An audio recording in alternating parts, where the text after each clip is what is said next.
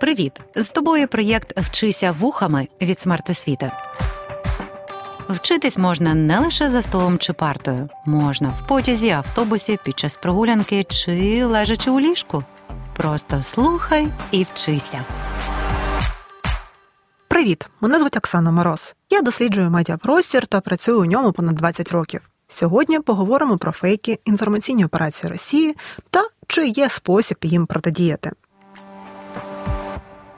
Під час пандемії COVID-19 соціальні мережі почали впроваджувати маркування фейкової інформації.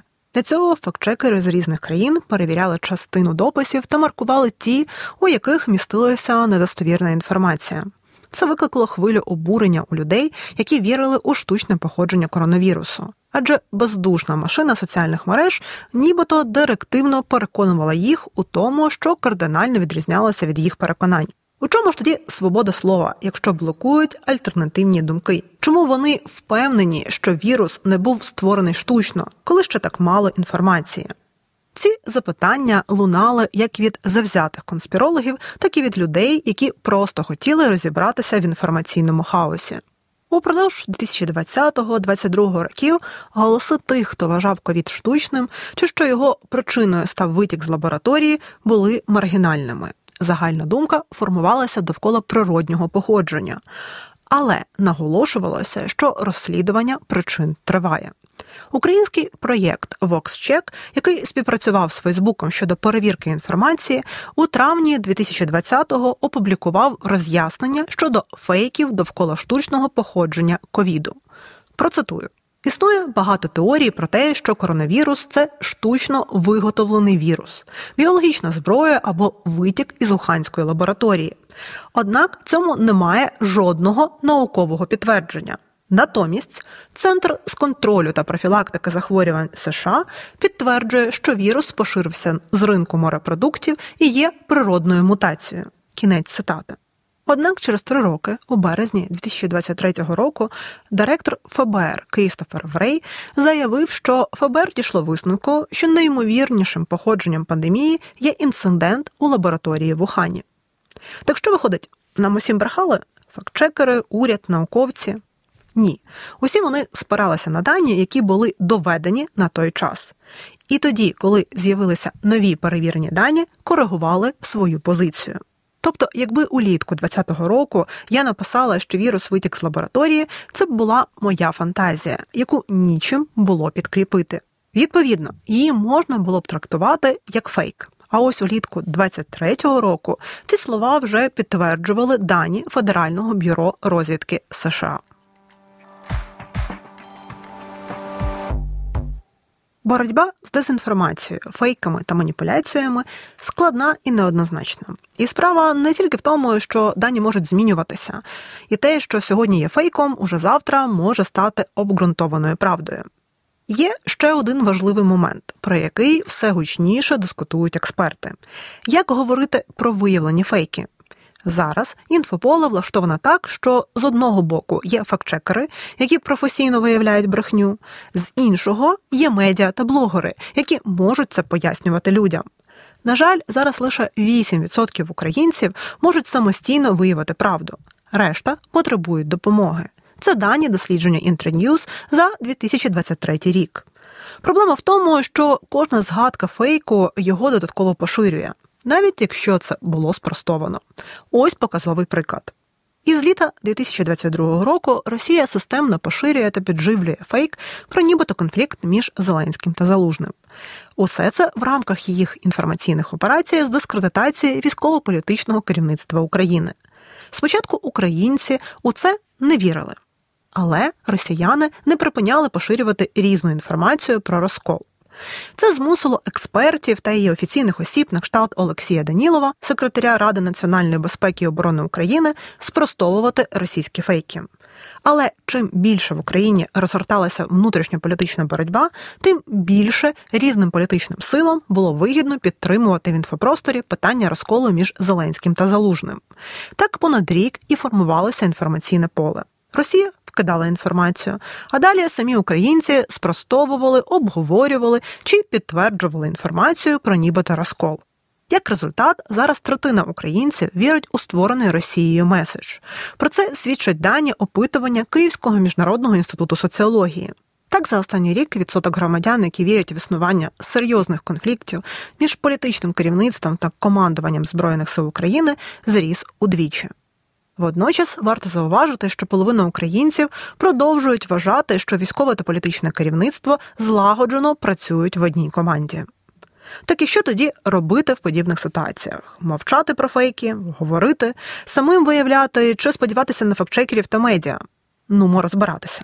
Кожного разу, коли у вас виникає запитання, а чи це правда, варто звернути увагу на джерело, з якого ви отримали інформацію. Часто це можуть бути ваші друзі чи рідні, які переслали лінк чи емоційне повідомлення, але не вони є його джерелом, і, на жаль, часто самі не перевіряли його правдивість. У таких випадках власними силами потрібно з'ясовувати, чи інформація достовірна. Найпростіше розпочати з Гугла. Але у пошуку звертайте увагу на ключові типи джерел: це білі медіа та організації, які займаються фактчекінгом та інфогієною. Саме там найвища концентрація коректних даних. Часто на цих ресурсах будуть і спростування та пояснення щодо популярних фейків. Перелік таких медіа ти знайдеш в додаткових матеріалах до цього уроку на сайті проєкту Вчись вухами. Але що робити, коли потрібної інформації і там немає? Як зорієнтуватися? Знайти або загуглити кілька експертів з потрібного питання та поцікавитися їхньою думкою. Ти спитаєш, а як зрозуміти, що це саме реальний експерт, а не черговий диванний? Відповідаю: зверни увагу, на які теми експерт давав коментарі протягом року. Якщо людина зветься військовим експертом чи експерткою, то його чи її коментарі мають бути переважно про війну та події довкола неї, не про міжнародну політику, стан української економіки чи вибори, а саме про події на фронті. Один з важливих маркерів експертів це розуміння меж своєї компетенції. Тобто, коли журналіст ставить непрофільне запитання, експерт каже: Вибачте, це не моя компетенція, я не зможу відповісти. Уже цей простий фільтр відсікає більшість людей, які називають себе експертами. Далі зверни увагу на те, чи беруть у цих експертів коментарі біля медіа. Такі ЗМІ дбають про свою репутацію та намагаються фільтрувати псевдоекспертів. Так, помилки трапляються, як це було із Спартаком Суботою, але це радше виняток. Наступний фільтр перевір експерта у базі псевдопіарників, яку готує видання тексти. Лінк на базу теж є в описі до уроку на нашому сайті. В базі зібрані досьє на тих, хто поширював маніпулятивну інформацію в інтересах Росії, їхніх політиків чи бізнесу. Також зверни увагу, що в процесі пошуку експертів ти будеш зіштовхуватися з особистими думками відомих людей, блогерів чи просто знайомих. Вони можуть досить переконливо транслювати власні погляди та переконувати у своїй правоті. Про те, як відрізнити псевдоекспертів від справжніх експертів, ми говоримо в іншому уроці корисні ідіоти та псевдоексперти. Їхні слова можуть тобі подобатися чи ні, або й навіть збігатися з твоєю думкою. Проте пам'ятай, що це їхня особиста думка, вони не експерти. Натомість вони цілком можуть виявитися так званими експертами з гайпу. Тобто, як тільки з'являється популярна тема, на якій можна заробити переглядів та лайків, вони будуть висловлювати свою думку, маскуючи її під експертну. Серед таких людей цілком можуть бути свідомі російські агенти чи просто корисні ідіоти, які несвідомо підхопили ворожі меседжі. Подивімося, як це працює на прикладі підриву росіянами дамби Каховської ГЕС у червні 2023 року. Росіяни добре продумали та спланували інформаційну операцію, яка розпочалася з перших хвилин після теракту. Однією з задач інфооперації було переконати світ, що у всьому винні українці. І з цим, зокрема, добре справлявся американський телеведучий Такер Карлсон. Раніше він працював на протрампівському американському каналі Fox News, де регулярно транслював російські меседжі. Саме після російського теракту на Каховський ГЕС Карлсон опублікував перший епізод свого відеоблогу у Твіттері. У ньому він розповідає про те, що це саме Україна підірвала дамбу Каховської ГЕС. Відео було переповнене маніпуляціями та викривленнями. Проте лише за перші 6 годин його подивилися понад 38 мільйонів, а станом на момент запису цього уроку понад 120 мільйонів. Такою популярністю Такер Карлсон зобов'язаний Ілону Маску та консервативним американським блогерам з мільйонною аудиторією, які активно шерили відео. Як не дивно, але до маніпулятивного переконання світу у тому, що не все так однозначно з терактом на Каховський ГЕС, доклалися самі українці. Багато хто вперто поширював фейкові фото, нібито херсонських тваринок, які рятувалися від затоплення. Насправді ж це були фото з усього світу від Таїланду до Росії і Сербії. На жаль, їх поширювали й офіційні сторінки Міністерства внутрішніх справ України, Верховної Ради України, а ще бізнесмени, депутати, журналісти, вчителі і так далі. І це попри оперативні новини про фейковість цих фото та роз'яснення шкоди від їх поширення. Зрештою, російські пропагандисти не забарилися і використали цей факт проти нас. Вони стверджували, що якщо українці брешуть про фото, то й інші наші заяви щодо Каховської ГЕС це брехня. Але повернімося до процесу перевірки інформації. Ось тобі вдалося знайти надійних експертів і зорієнтуватися у фактах. Тепер важливо додати до них контексту. Необхідність цього добре ілюструє ситуація, яка сталася в перший день після підриву дамби Каховської ГЕС. Нагадаю, що вибух стався посеред ночі, а до ранку інформаційний простір уже був наповнений підготовленими російськими меседжами. Саме відсутність чіткої та оперативної позиції від України вже на ранок сформувала у світових медіа про російську позицію не все так однозначно. До того ж, світ банально не міг повірити у черговий жахливий злочин Росії, який був за межею добра та зла. У цих умовах світові медіа максимально дотримувалися журналістських стандартів та сухо висвітлювали позицію обох сторін. От тільки за цим згубився важливий момент контекст. Про це влучно написав історик Тімоті Снайдер. Цитую. Подавати російські заяви поряд з українськими несправедливо щодо українців. У цій війні те, що говорили російські речники, майже завжди було неправдою, тоді як українські речники здебільшого говорили правду. Таке зіставляння точок зору обох сторін передбачає їхню рівність, а це унеможливлює розуміння читачем цієї важливої різниці. Якщо необхідно процитувати російського речника, наприклад, Дмитра Піскова, варто згадати, що ця конкретна особа брехала про кожен аспект цієї війни з самого її початку. Це контекст. Читачі, які підхоплюють розповідь у середині, повинні мати змогу зрозуміти цю деталь. Далі Снайдер додає.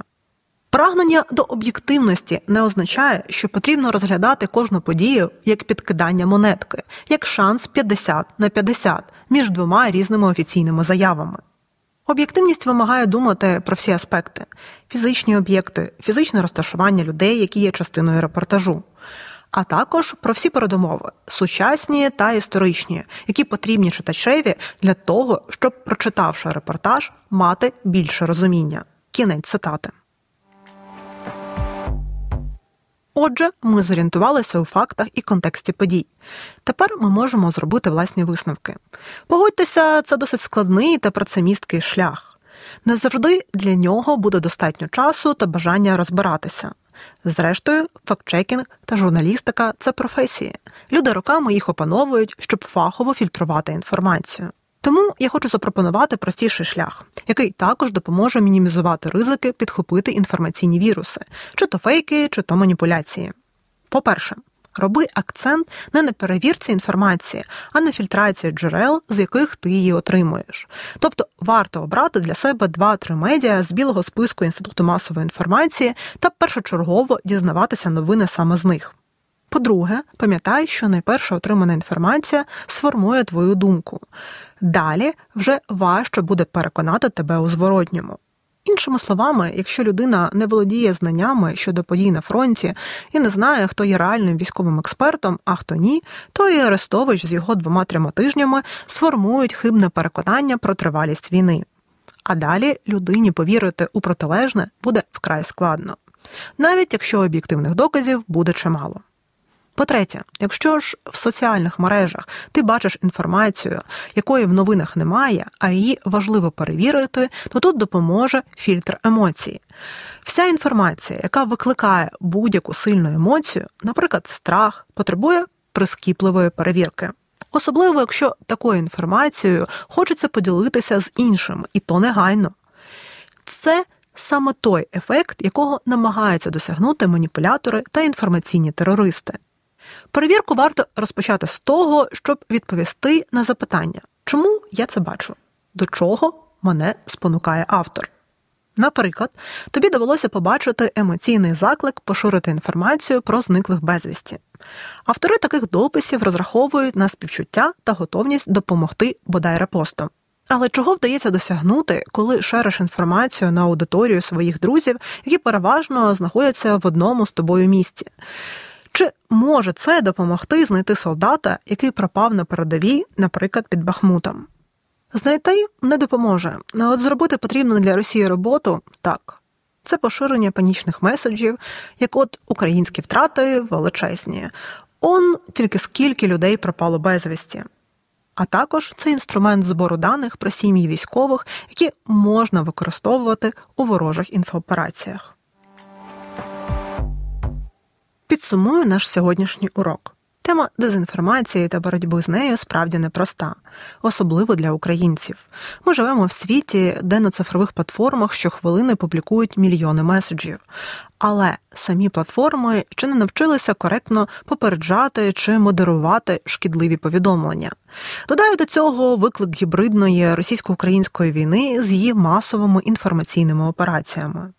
Самостійно зорієнтуватися і перевірити інформацію у таких умовах дуже важко але цілком можливо мінімізувати вплив інфовірусів через фільтрацію джерел, а також свідомо обмежити споживання інформації з каналів, які частіше за інших поширюють неперевірені дані.